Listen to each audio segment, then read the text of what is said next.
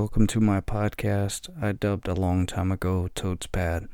I did a podcast a year ago, a little over a year ago, uh, by the same name, but I was trying to do, I think, stories that were uh, to way too wide an audience. Okay, and I'm going to try with this. That's why I've started at one.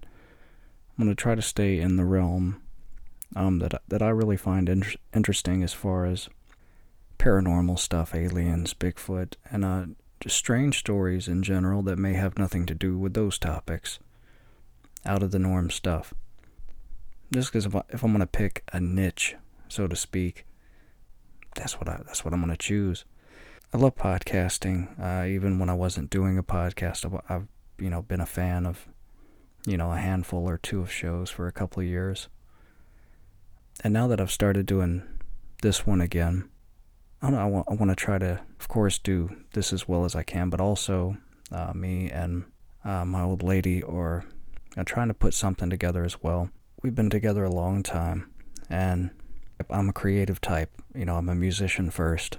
You know, no matter what my crazy dream might have been uh, with music or whatever, she has always supported me damn near blindly and you know, of course, I appreciate that very much.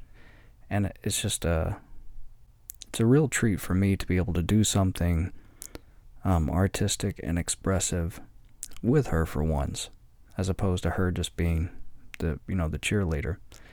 Uh, with that show, I don't I don't know exactly uh, if it'll be based to a niche like this one, but I'm sure it'll be fun. She's excited about it. Um, you know, I'm I'm happy, like I said, to do something creative with her. Uh, on this show, I will talk about, and I have talked about some crazy stuff, stuff that even I halfway believe. Um, some of the stuff I, I completely, or at least ninety percent, believe or have faith in. You know, in one of those stories uh, that's been making a lot, a, a lot of waves. You know, in the news in general, but especially in the UFO culture, is uh David Fravor, who is was a, a pilot for the military for a very long time. He worked with the Marines. He was flew with the Navy, I believe, uh, 24, 25 years. I don't have really good notes, so forgive me. Being disheveled is just kind of my style, I suppose. But with the Navy, 24, 25 years, all these accolades, top of the top kind of guy, making a very long story a lot shorter uh, one day him and two other jets, um, two people in each jet, are sent out for um, drills, exercises, things like that. And keep in mind from the start of this, none of these jets have any ammunition, live ammunition, um, for the sake of, you know, not accidentally, you know, shooting down a fellow soldier, a comrade. But they're they're doing these training exercises and they're told to, you know, pretty much stop that. And in my own words, um, we don't know what something is, go check it out. Here's the coordinates. So, of course, they do as they're ordered, not knowing what they're going into. And at some point after, you know, all this is, is transpired, then uh, the people communicating with them via radio tell them, you know, hey, there's been these these crafts. Uh, we don't know what they are. Been up to 12 of them. Uh, they had been tracking them for a week or two. Uh, and not, not telling these, these soldiers this, or, you know, once again, sending them into a, a definitely questionable situation with, with no means of self defense in the air. But they get there, get to the location, and they see a disturbance in the water, and what looks like the water breaking over something at the surface. Uh, Fravor, David Fravor, Commander David Fravor, describes it as being cross-shaped. The object that was in the water, you know, couldn't see it really well, but it was big enough to see the shape of it. Um, and he described it as cross cross-shaped. But the water's breaking over it like it would, you know, say rocks or something. The waves are breaking over this object.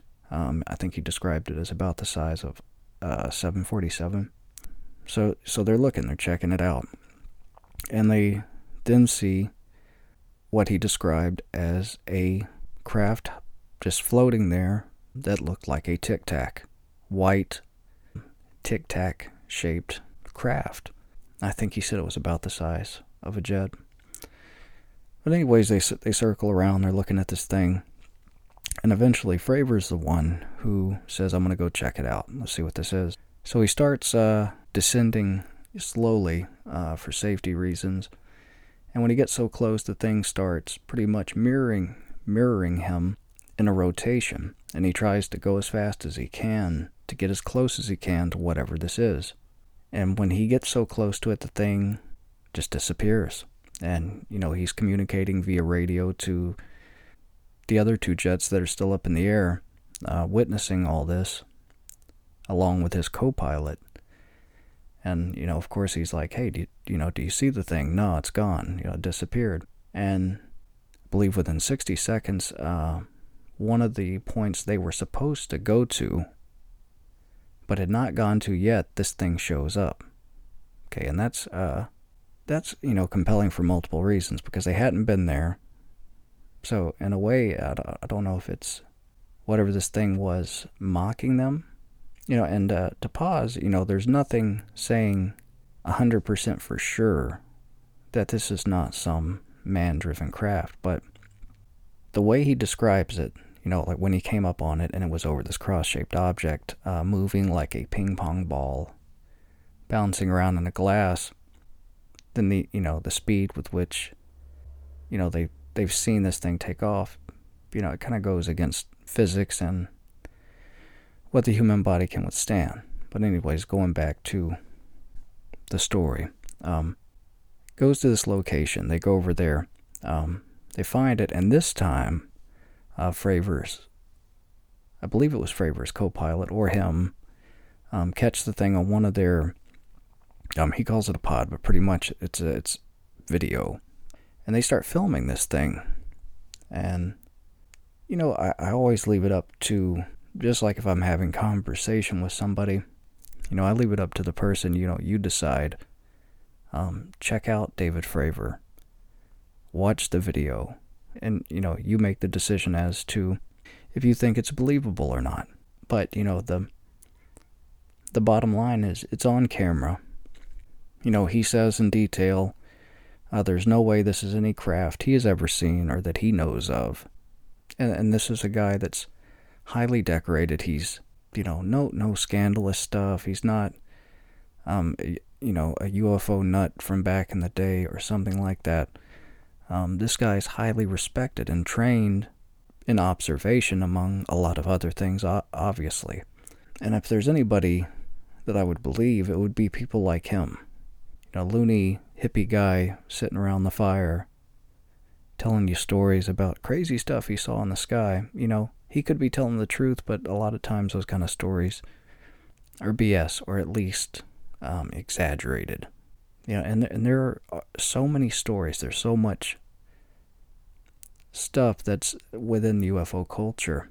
I do think a lot of it is misinformation, whether it's that's on purpose or accidental by people that are either assholes or mentally ill. You know, there are even people that are mentally ill on the level of schizophrenia that genuinely believe some of the stories that might, you know, these certain individuals will say but are completely untrue and they're just batshit crazy. But there are a lot of stories that at least deserve consideration. You know, I'm I'm somebody who doesn't I don't believe everything I hear. I'm skeptical of of everything and I definitely don't trust anything upon first glance. But, you know, evidence is evidence and there's so much stuff that's just, you know, public access now that admits um, there's been a program to study phenomenon in the sky, um, Blue Book project, and, and things of that nature. And it really, a lot of it does come down to the person for me. And, you know, somebody can be a really good bullshit artist and, and fool you. Uh, but I do also go by the demeanor of the person. Um, and somebody else that I, I don't believe as completely as David Fravor, but I do just based based upon the man's loss compared to gain within the situation. Uh, somebody else that I, I definitely give merit to what they say is a guy, anybody following UFO UFO culture will know, which is Bob Lazar. He has a documentary on Netflix. Um, you know, I heard the story about the guy a long time ago because, you know, as long as I can remember, like a lot of people around the world, you know, the topic of aliens and UFOs has pretty much always fascinated me. Um, but this guy from 1989 up till present day claimed, well, I don't know if he started claiming in 89, but he, he worked there in 89. No, I'm, I'm completely off there. He did start claiming in 89. Let me get my, my stuff straight here. It was when the in the 80s that he worked for this government agency that was labeled uh, Majestic 12. Before you just yell bullshit, just you know listen to the story as if it was the Three Bears and Goldilocks, and make your own decision as to and, and do your own research. Check it out. Don't just listen to me or anybody. But he claims he works for this agency, this, uh, whatever you want to call it. And the purpose of this agency is to um, study and reverse engineer proponents of alien craft, uh, flying saucers, different different shaped ones. And this is all coming from Bob Lazar. His job, along with his you know partner or the other person working on his area is the propulsion. What makes this thing go? And can we recreate that with what we have? And just a lot of the stuff he talks about, you know, one one thing um, immediately I, immediately I know the guy wasn't like gaining anything from this situation. I heard somebody say that he did start getting some money for merchandise that had his name or something, but you know that even if he doesn't want it, only a moron is going to let somebody put their name or likeness or whatever, attach their name to something and not get a, a piece of that money, you know.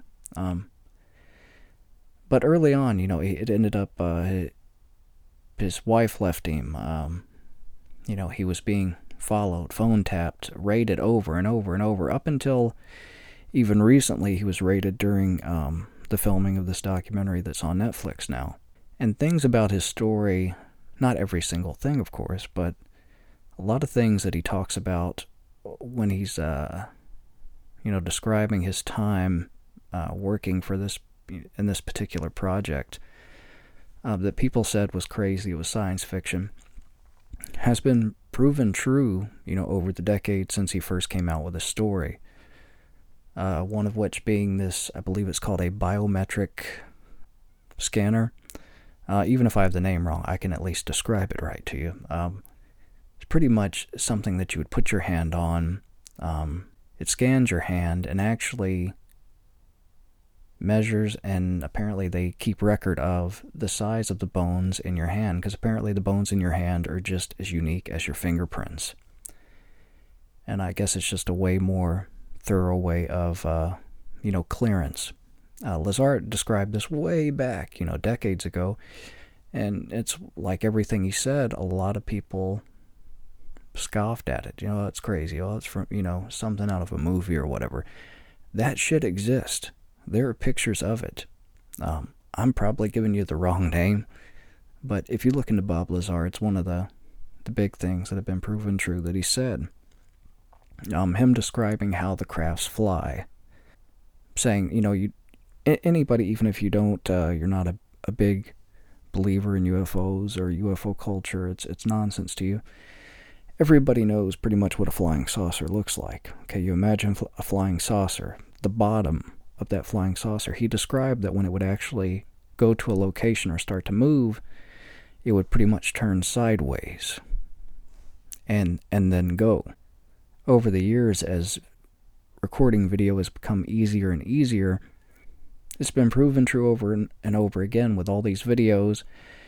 You know, and I'm not talking about probably 80 to 90% of the videos you see, um, you know, or just you can't tell for sure what it is. But there are some videos that it's just, you can't describe that. And a lot of people have seen those kind of things. And just like myself, you know, of course, you're never going to come out and say, you know, guess what I saw, Jim? You know, aliens in the sky or whatever, because you know, people will call you crazy, and maybe you are. You know, you always any. They say, you know, a crazy person doesn't realize they're crazy, you know, right? But uh, I think that's only true to a certain extent. but anyways, you know, Bob Lazar, um, it's an- another, you know, s- situation, another person that, like David Fravor, um, is is pretty credible for a lot of reasons, and you know, um, there's been ever since he came out with this story, there's been, you know, a lot of things that have been done to try and make him look um, inauthentic or whatever, and he could be to a certain extent. He could be a misinformation agent, you know, and it could all just be BS that the government's given him, and he's, you know, pumping out for the sake of uh, misdirection. Um, but I don't believe that to be the case, and I could be wrong. Uh, in in no way, shape, or form am I right all the time about anything. But just the detail uh, he goes into, and I've seen there, you know, there's tons of interviews with him now. A long documentary that's out, um, and he's always maintained the same story. Just staying on the topic, and I didn't really even plan on talking about this. I had another, I had a list of topics, uh, but something that I was researching last night that I thought was really interesting, and it's another thing, kind of building on this, you know, going by things that are just they logically make sense and lean towards some type of life, civilizations or one civilization, whatever it may be, um, superior to, to us uh, that's at least been here in the past, even if they haven't been here in a long, long time. And what I'm talking about is, you know, everybody's heard of, of the concept or, uh, you know, the legend, the story of Atlantis, the Atlantis, the underwater city. Well, there have, over the years, there have been many, many, I mean, you're talking about hundreds of underwater, you know, cities, parts of cities, whole pyramids that have been found under the ocean. And the big thing about this, or a lot of these cities and structures that have been found underwater, when, when they date these things, the year that these same scientists that say people like me are kooks, like say the the pyramid that was found um, in, in the area of Japan in the ocean.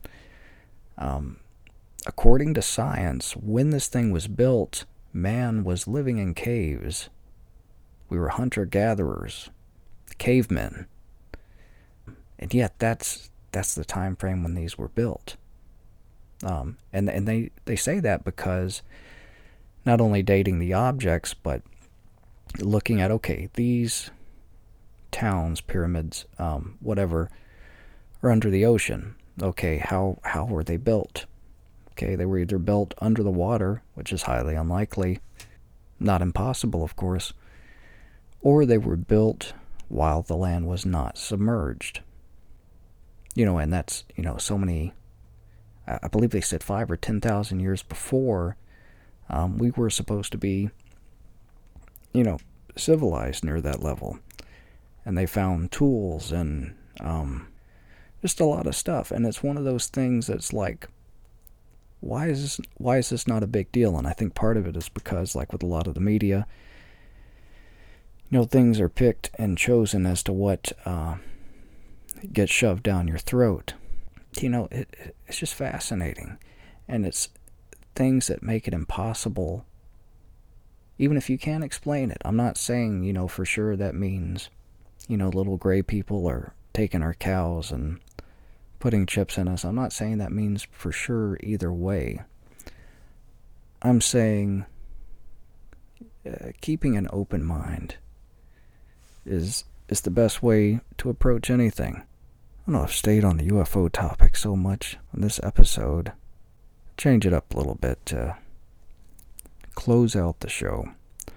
Another story and you'll be shocked if you've listened this long, but this has nothing to do with aliens. but there was a woman, Elisa, Lisa or Eliza Lam, Asian lady. She was on uh, traveling around in the California area and was staying at the Cecil Hotel in downtown Los Angeles. Um, lady disappears. Uh, of course, search happens. Uh, family comes from overseas to help however they can. Eventually, her body is found in the water supply on top of the building. And the crazy thing about that is, is there was a, it, it's on top of the building. Um, the entrance exit to get to the top of the building is locked and has an alarm. Okay, and this this girl didn't. She wasn't working there. She wasn't a police officer. Yet she ended up up there, and she had been there for days, or uh, she had been up there a while. And there was one person who had stayed at the motel, excuse me, who was interviewed after she was found or, or during the search. That was after she was found. But said that the water tasted terrible and uh, that sometimes black would come out of the water when she would try to use it. And she figured, oh, it's just LA water. But, uh, you know, you wonder, how did she get up there? Blah, blah, blah. What's the logical explanation? Another part of the story is uh, the last time she's seen alive was in some kind of, uh, I think it was either security or just a camera on an elevator she had got on. She gets on the elevator. She's acting really weird when she gets on there. She starts putting her back to the wall and stuff like she's hiding from somebody, uh, looking around the corners of the doors to the elevator. Then she starts looking and talking like she's talking to an invisible person. It's acting really, really strange. Okay, and that's the last time she's seen.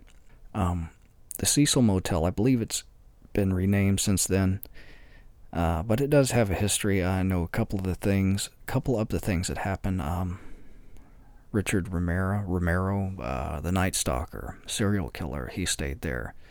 Um, another serial killer who I didn't, can't remember the name of, but he stayed there and, and killed so many people.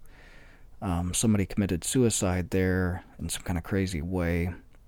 I know my note taking is, is vivid, but hey, man, at least you know I'm not just reading it from Wikipedia or something. Genuinely trying to conversate with the two of you that listen.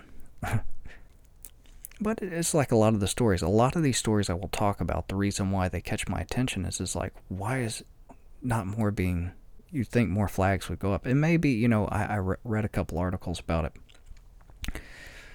Maybe something else was found out, um, and a logical explanation was was found. But as, as far as I know, I never heard about it being solved. You know, I've heard people say, "Hey, she could she could have been on drugs," which is a possibility.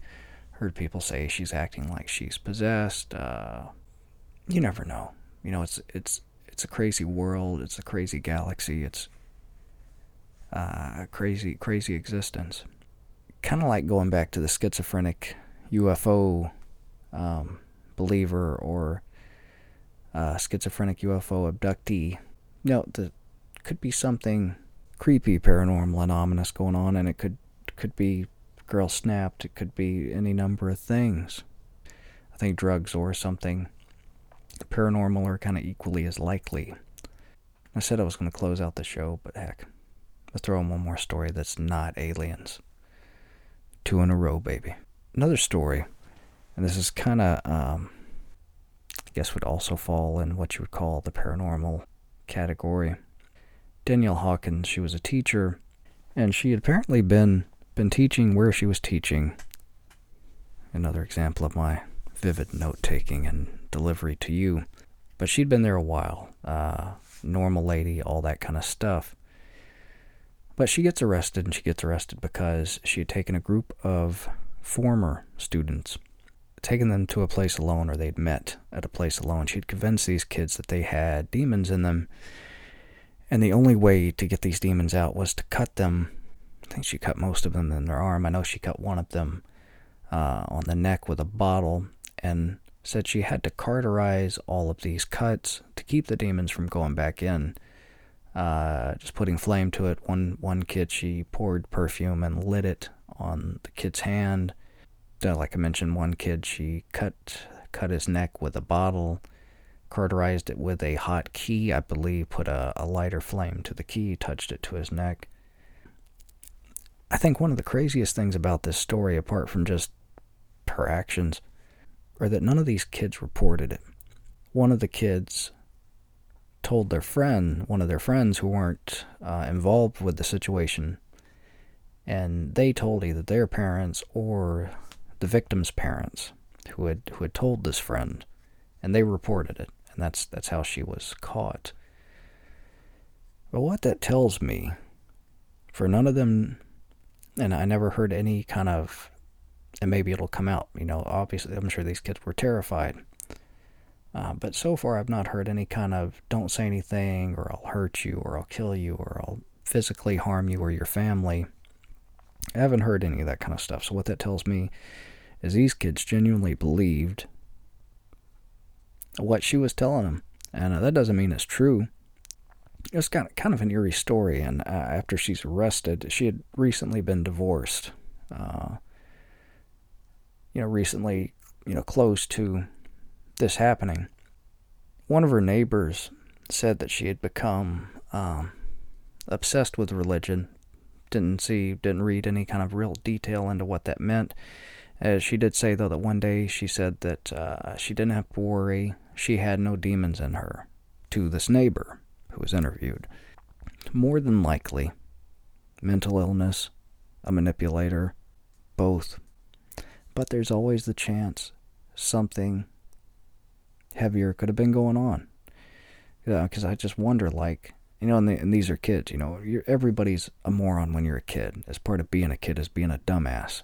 Um, no matter how smart you are when you open a book or when you academically doesn't matter matter how smart you are you're dumb when you're a kid most kids don't have much sense so you know that's also a factor just a crazy story man and hopefully regardless of the truth of the reality of, of whatever the reason was for what had happened hopefully those kids will not be uh, i wish i could say no kids but at least those kids will not be abused or hurt like that again.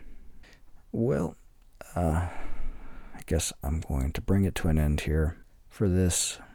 I don't know, I guess it didn't really do enough of the first podcast to call this a reboot. We'll just call this a restart. I'm going to bring it to an end, though. I'm going to try to keep the episodes of the podcast I do by myself at around the 30 minute mark, just because I think that's better for one person. You know, once I uh, get the podcast I mentioned with my old lady going. Um, you know, those will be longer. But, you know, podcasts are always better with more than one person. Just the way it is. It doesn't matter how interesting you might be alone, they're just better with multiple people. But if you do listen to this, I do appreciate your time. I hope you enjoyed it. And you guys take it easy.